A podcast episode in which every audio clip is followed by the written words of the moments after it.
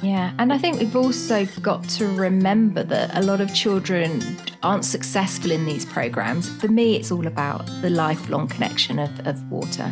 It's breaking down the love and the connection of water, which is what actually swimming and baby swimming should all be about. Welcome to Sense by Meg Faure, the podcast that's brought to you by Parent Sense, the app that takes guesswork out of parenting. If you're a new parent, then you are in good company. Your host, Meg Faure, is a well known OT, infant specialist, and the author of eight parenting books. Each week, we're going to spend time with new mums and dads just like you to chat about the week's wins, the challenges, and the questions of the moment. Subscribe to the podcast, download the Parent Sense app, and catch Meg here every week to make the most of that first year of your little one's life. And now, meet your host. Welcome back, mums and dads. Um, today we have a very exciting episode, something that goes along a little bit more of the practical lines of parenting. Um, and as you know, sometimes we have a mom or a dad who joins us and they talk about their own challenges with their baby and they get to pick my brain. And sometimes I have fellow experts or really subject matter experts who join me and I get to pick their brain on behalf of you. And I get to ask all of the questions that I hope that you would be asking if you had time on a couch with somebody like this. And today is just such a day. Um, I am absolutely delighted to welcome Jo Wilson here with me today. Welcome, Jo. Oh, thank you, Meg. Hi. Today, Jo is going to be unveiling all the mysteries behind baby swimming. And um, baby swimming is one of the things that I often get asked about. You know, should do I think it's important? When should we start? Do babies need to be vaccinated? What are the best methods? And these are all the types of questions that we're going to be touching on today as we pick Jo's brain. So I'm going to let Jo introduce herself, but just suffice to say, the reason why Jo and I connected was because she's not and I don't want to say simply a swimming teacher because I don't think there's anything simple about that. But she's gone a whole lot deeper and has really become an expert in baby sensory swimming. And she uses the baby's senses to unlock this amazing aquatic world. And so she is an aquatic educator, which means she trains other teachers on her methodology. She supports parents and swim professionals. She has her own swim school and she also, of course, has her own children. So, um, Jo, I think I'm not going to say anything more because I think you'd probably do it much more justice. Maybe um, give our audience a little sense of how you came to um, become a swimming teacher and then why specifically baby sensory. Yeah, sure. Oh, thank you so much. So, really, from a parent point of view, I had that moment in my heart that when I was taking my son swimming, so he's 21 now um, I had the moment that it was just so beautiful. Uh, the water I found was so healing, relaxing. It was a time when I could really be present. You know, when you're a new parent and there is just so much to do. It was just our time. And I, I used to love swimming, so it felt so natural to introduce my baby to the water early. So I think that was the first thing. I had an imprint that I absolutely loved uh, going baby swimming with my with my son, and then I had a little bit of an unfortunate time where I was made redundant on maternity leave. Well, I say unfortunate. Now, connecting the dots backwards, I think I should say fortunate because it opened up my heart to say, well, what do I want to do? What will be able to provide um, a a lifestyle really that you know wasn't just always about the corporate world now that i had uh, my my my son and then i had uh, my daughter. So i really wanted to provide a service really to my local community and i loved baby swimming. So i trained to be a baby swim teacher. But something never really quite sat with me that the environment sometimes wasn't attuned to how I really wanted to present baby swimming. And that could be, as an example, um, I was hiring a hotel and the hot tub used to go on and off and it was so noisy. Uh, I was hiring another place and then the water temperature wasn't always that lovely warm temperature. So I set out on my adventures to build uh, our own family swim, swim centres. So we could provide a sense of sensory harmony and uh, baby swimming to my local community. So, yeah, that was um, over 10 years ago that we built our swim centres, but over sort of 20 years now of really absolutely loving baby swimming and just sharing my passion to my parents and then other swim professionals um, through my work, which is called Aqua Sensory. Lovely. Well, what a great story. And I think many of our moms actually do embark on career changes when they have little ones and they find a new passion. Um, you know, I'm I'm absolutely obsessed with baby swimming. And the reason that I'm obsessed is, I mean, this is a story that will probably not sit very comfortably with a lot of people. But when I first graduated, I left UCT in Cape Town and I went to work in a pediatric rehab facility in New York. And it was a very luxurious pediatric rehab facility. And I had a, a, cohort of patients that ranged between three weeks old and 17 years old. It was all, all pediatrics. And they were all children that had been had some sort of um, insult or injury and then were on a rehabilitation pathway. And I will never forget one of the saddest cases I dealt with was a boy of about 13 or 14 years old who was in because he'd had some, um, some he was a, spastic, um, really, really, very tight spastic muscles and um, he had had his tendons cut um, because he was so tight. And when I asked the parents about um, how he had come to be like that at, um, at 13, 12 or 13 years old, they said that he was a two year old who'd fallen in a swimming pool and drowned. And, you know, drowning produces the most horrific um, type of long term cerebral palsy or, or um, spasticity. It, it, it's extreme contractures. And that was what I was witnessing. And based on that, I became absolutely fastidious, fastidious around swimming pool safety. So any pool in any home I've lived in has not only had a fence, but a net as well. My children learned to swim early because I prioritized that specifically for that reason. And even though they could all swim very early, I still had a swimming pool fence and a net, and they were never left unmonitored ever. So I feel very, very seriously passionate about the fact that children do need to swim. It is a life skill like learning to run or walk. It is not an optional, it is not a nice to have. It is something that is completely, um, you know, the parents have to impart to their children. Now, of course, you um, are the person who then makes that happen. And um, I'd love you to just go through a couple of the key benefits, uh, um, one of which, of course, is safety to swimming lessons and to getting your little one to swim. Yeah, sure. Wow, what a what a story. I'm really sort of feeling into that because you're so right that, you know, water is a life giver, but it's also a life taker. So always, always, even in the home, supervise little ones around water. Um, but there are so many benefits. There are the obvious benefits of confidence and water safety, but there's invisible benefits as well to um, so I like to really think about like the whole child and all the brain domains. So there is the social emotional. So really, really connecting into both us as parents as well, understanding our children and for them as well. Um, and then the physical, again, not just the swim skills, but really, really developing their uh, gross motor skills, giving them the opportunities because there's so much more freedom of movement and then going mm. down even to the sort of fine motor skills are skills that you probably wouldn't really think of, but they really do set them up for school.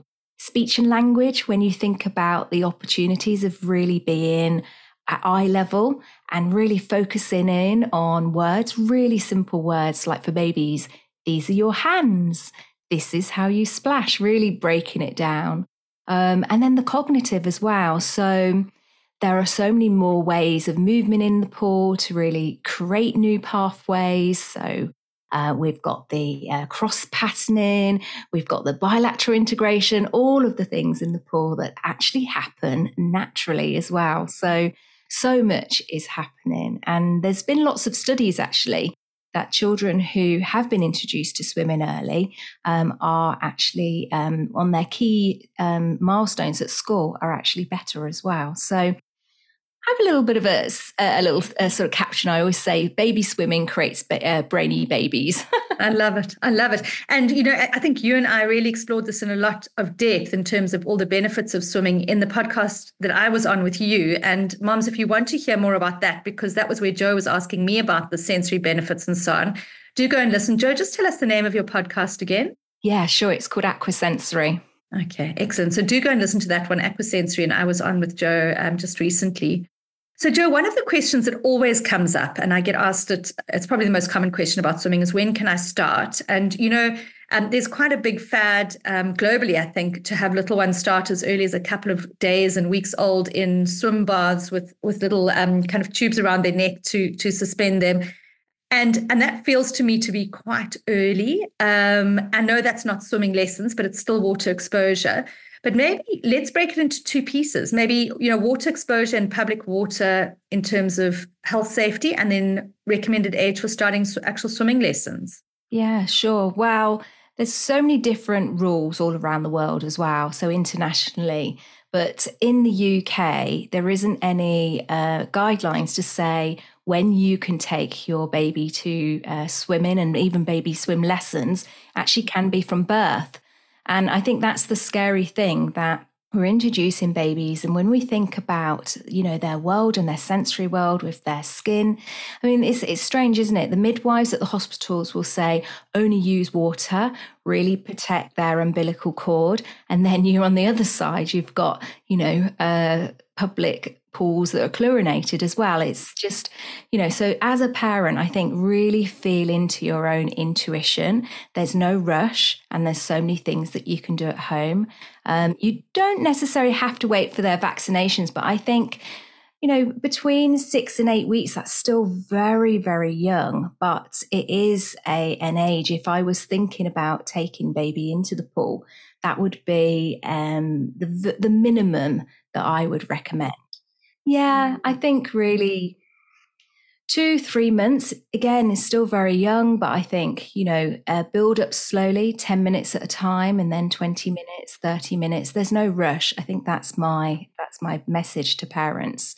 Um, use the bathtub, use your home environment, water environment first. Yeah, I would certainly agree with that. And you know, I mean, just on a sensory level, their neurological system is so immature and so susceptible to overstimulation that just the trip to the pool, the getting undressed, the getting into water, the getting out, another sensory change, getting changed, it's probably too much for the neurological system in terms of staying calm. So I definitely think those first 12 weeks probably would be a little early.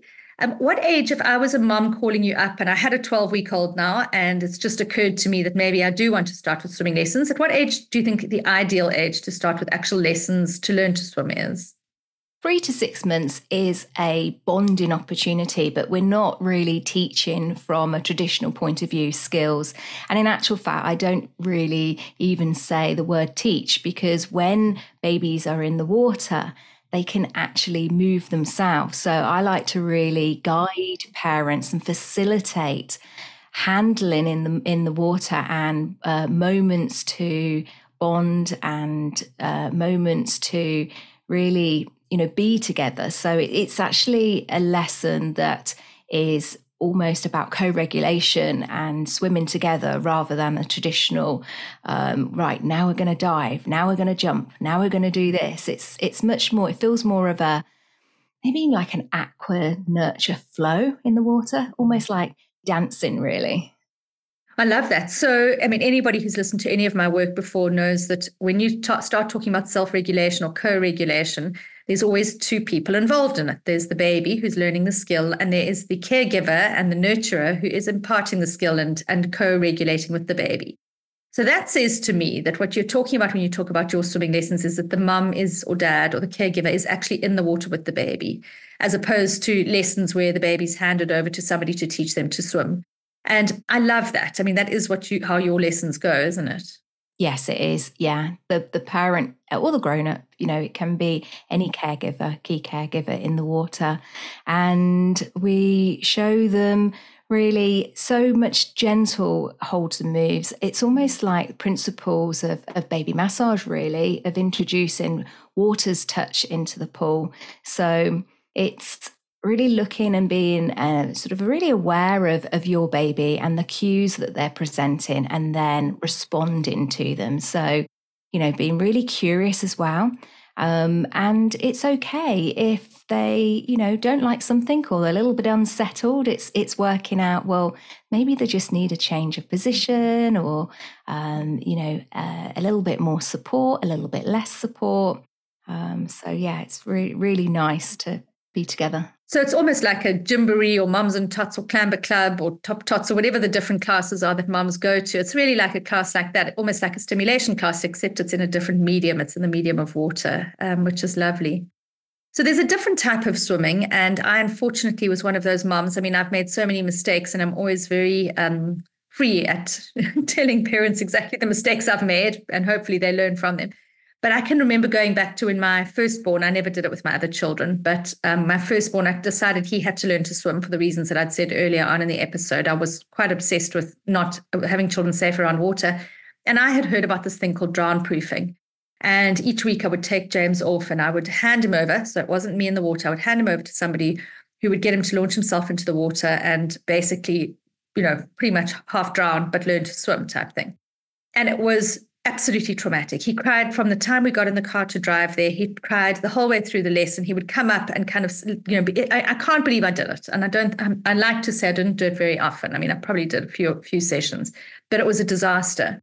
Um, can you tell us a little bit about your thoughts on drown proofing? Because looking back now, it goes against everything that I believe in, really. But I mean, what do you think?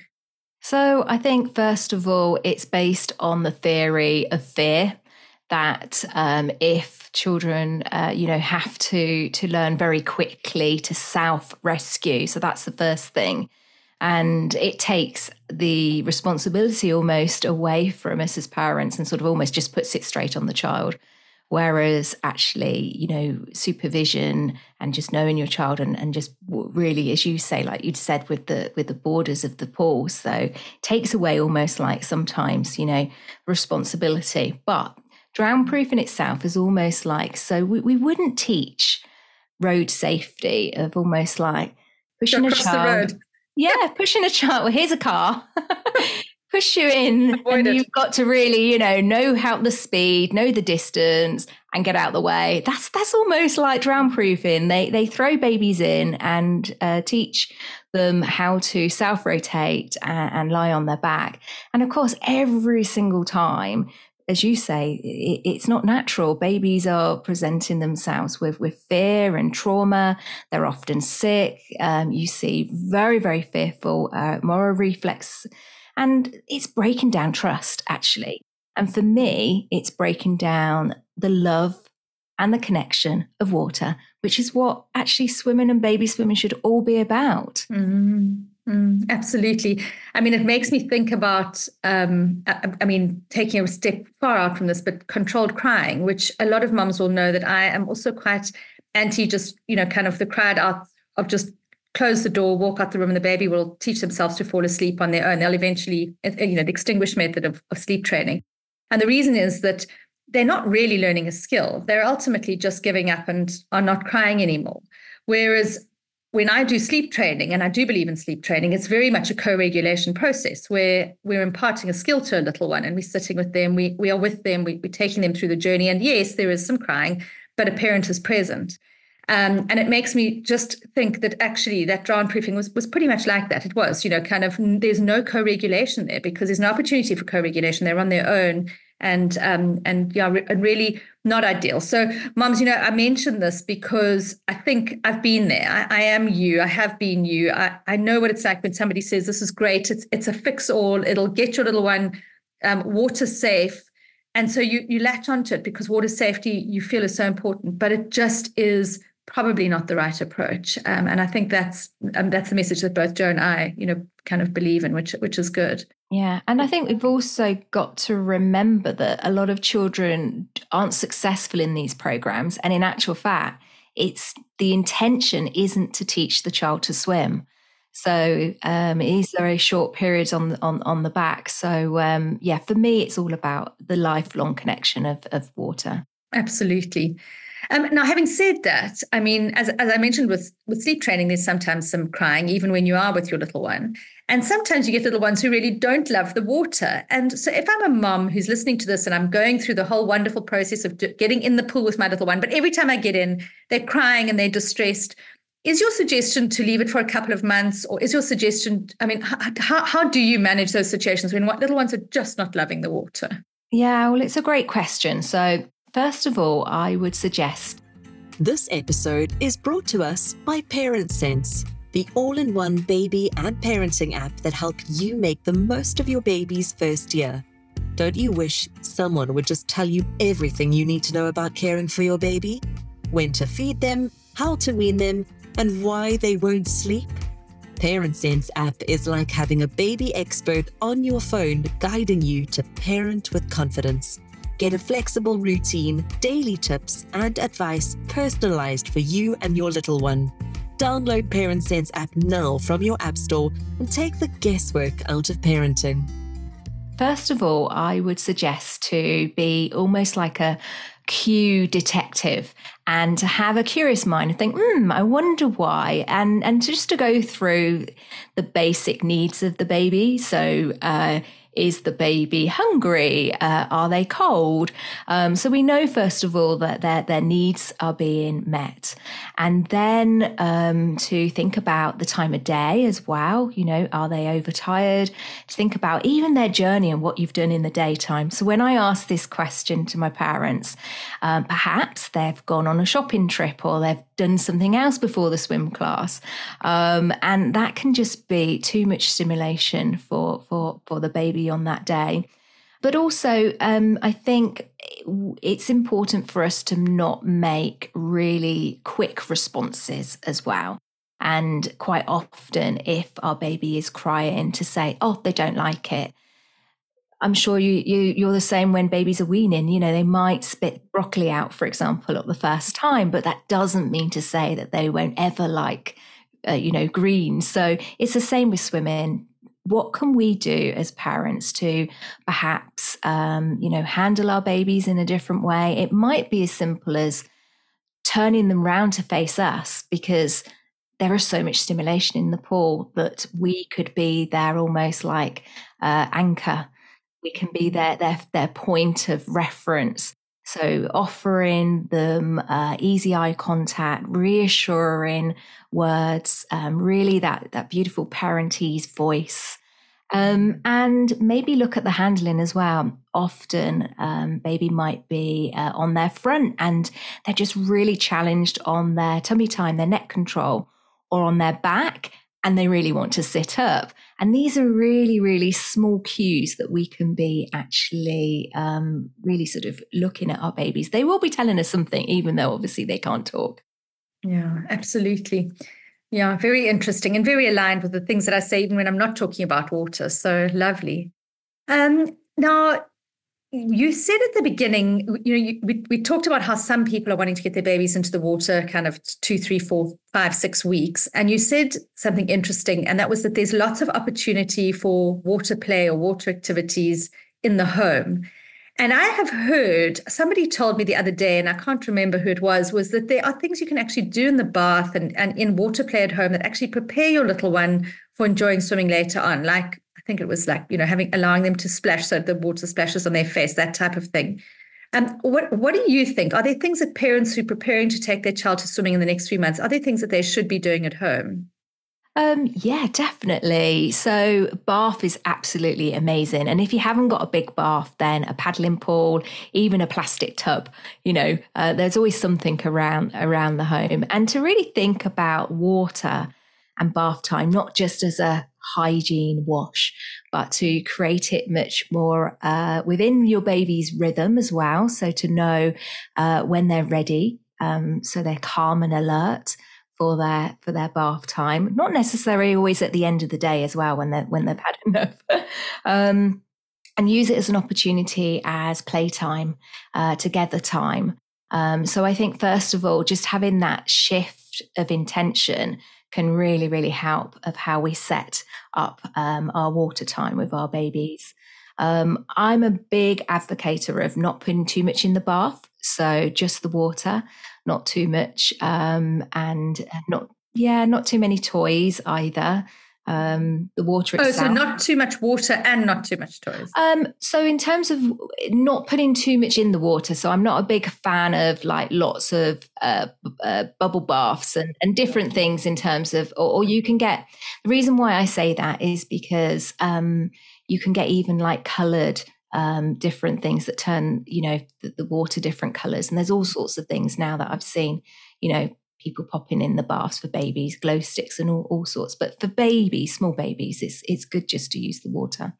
Um, but in terms of water levels, that's a good thing. Some babies prefer a deeper bath so they can float, and some babies prefer a shallower bath so they feel more grounded on the bottom. So the, my top tip is to use maybe a towel or a little fleece blanket at the bottom to cushion baby. Um, yeah, that's that's my first uh, uh, first thing. When we're introducing the water, not necessarily straight in front of the head, but to have a really nice, gentle, loving hand from the back, and then have the have a sort of I always say, you know, water kiss. So that's what we're allowing the water to do is kiss the face. So little simple sprinkles and then just gently guiding down and then just watching. So, what happens next is that we're really tuning into our babies and their reactions. And then that will actually help us to know what we should be doing next in our actions. So, if baby's receiving the water and really loving it and exploring it, then of course we can have a little bit more. If they're not too sure, then that's fine. They can just have a little bit less, but we don't stop. We're just really making sure that, you know, they're they're, you know, in, we're being introduced to the water in a really nice, loving way. Um, so yeah, and I am a big, big fan of, uh, if possible, parents actually being in the bath with their babies as well. Lovely, lovely, lovely. Yeah, and it's such a lovely opportunity to bond and connect. Um, so, I mean, one of the things you mentioned there was to have things around the around you know, like for opportunities for them to be to engage with water that aren't isn't part of the bath. So things like those big clams or the little ponds or buckets or whatever. Um, obviously, that comes with the risk that if they're unsupervised or if you've left it out, um, you know that they could drown. So um, let's talk a little bit about the safety measures. First of all, the safety measures in your pools, and then we can also talk about safety measures around the home. Sure. So I think first of all, for for babies and small children, to let them know what's happening and to talk them through, like a bit of running commentary, like you know. Uh, and it allows them to really tune in. So we're going to the pool. Uh, we're having a bath time. So first of all, there's that that excitement, so they know what's happening. But for example, even when we're at the pool and we've got little ones, we always say that you know there's a line that no, no, we wait and we always have to be invited in. So, very, very simple rules to start with. So, we don't just run in, um, you know, and just sort of like jump into the pool. Um, and the same as the bath, that, you know, you can use really simple language, simple signs as well that we stop, we wait, must test the water. So, we're going through, and even in babies, you know, we can talk through what, what we're doing and it becomes um, a routine and they get to, you know, to know our language uh, as well. So um, it's very important that we use very, very simple commands as well for our little ones to understand. So only coming into the water with a one, two, three. So they all have always have to wait and stop. Yeah, very important. And out of interest, do they do the little ones in your groups um, use any um, assistive devices or floating devices like armbands or belly bands or anything like that? I'm pretty much a natural swimmer in terms of I don't use a lot of equipment. If I was going to use and help guide parents, it would be those those long uh, tubes, which I call woggles or noodles, which can then allow um, to be uh, put on the side and and and and off again. I think um, everything's got a place, um, and particularly if you've got two children, and you know it's the only opportunity that you've got to sort of swim together um, and you know making sure there's two people but yeah, armbands and things like that. I think with their fixed devices, so they skew the arm position and uh, they take away the child's natural buoyancy and balance. And um, that's the glorious thing that when babies are in water, they actually can self propel themselves. So, what we need to be mindful of is uh, enhancing their natural movements rather than you know, um, creating activities that actually stop and hinder their movements. In the pool, the biggest mistake that we we don't mean to make, but we're helping our children just too much. So an example would be we're helping them climb up when actually, you know, elbow, elbow, knee, knee, they can climb up themselves. They're just about to jump in, but we hold their hands and we pull them in. Holding them around the pool, and maybe the little one's feeling a little bit more pushed and pulled. Whereas if we're just tuning in, when are they kicking? When do they want to move? Very, very subtle differences, but from a child point of view and them learning, absolutely massive. Amazing. Um, you know, I, I did exactly what you're saying. I mean, I had my um, my kids had a, little assistive devices when we were swimming. I mean, we'd, we'd go off to resorts or whatever it was, and they would all have their their little assistive devices on. Um, and then as soon as one, my husband or I could actually be hands free, focused on them, we would be in the water with them, and then obviously devices off. Now, if you were going to choose a device, um, so for those parents who have got more than one child, they're going to a resort, whatever it is, would you recommend armbands or would you recommend the um, kind of um, inflatables that go down inside a costume or an actual tube that the arms rest on top of? Are there any that you do recommend? I think they've all got their place and I think it's worth finding out what suits you and more more importantly what suits your child? Because some of them are big and you know if you're going on holiday you want something that that is easy to pack um, and you know to use little and often. I think what what happens is the mistake is that the child becomes reliant on these devices. Um, so you know some children don't mind things on their arms. Other children find them so uncomfortable and they pinch. Some children don't mind things around their waist, and other children really feel quite restricted. So, um, you know, try different things that that still allow some freedom of movement and enjoyment as well. Swimming and the learning process should be really great fun, but don't just leave the device on the child and then think they're really, really learning to swim because as soon as you take them off, that's it. You know they won't have those fundamental movement patterns and and they won't be learning their own buoyancy in the water. Yeah and it can also give them false confidence i'm sure. You know that I'm, I'm actually fine in the water and then they actually take that step into the water and they don't have it on and then suddenly you know they're going down. So you've really got to be hands on and i think that speaks to the whole safety aspect. You know we've kind of done a full circle that um, you know water is absolutely unbelievable for stimulation on so many levels and for development Number two, it is a critical life skill. But number three, you need to be on it, parents. You need to be very conscious and involved, and you can never leave your little one around water. Um, and, and for me, it's until they're four years old. You know, they, they really need to be supervised because little accidents can happen even in preschoolers. Yeah, definitely. I think one of the the things that we have to be just mindful that we are now growing up in a new world of of screens and you know you've only got to go to sort of look around a pool and on holiday.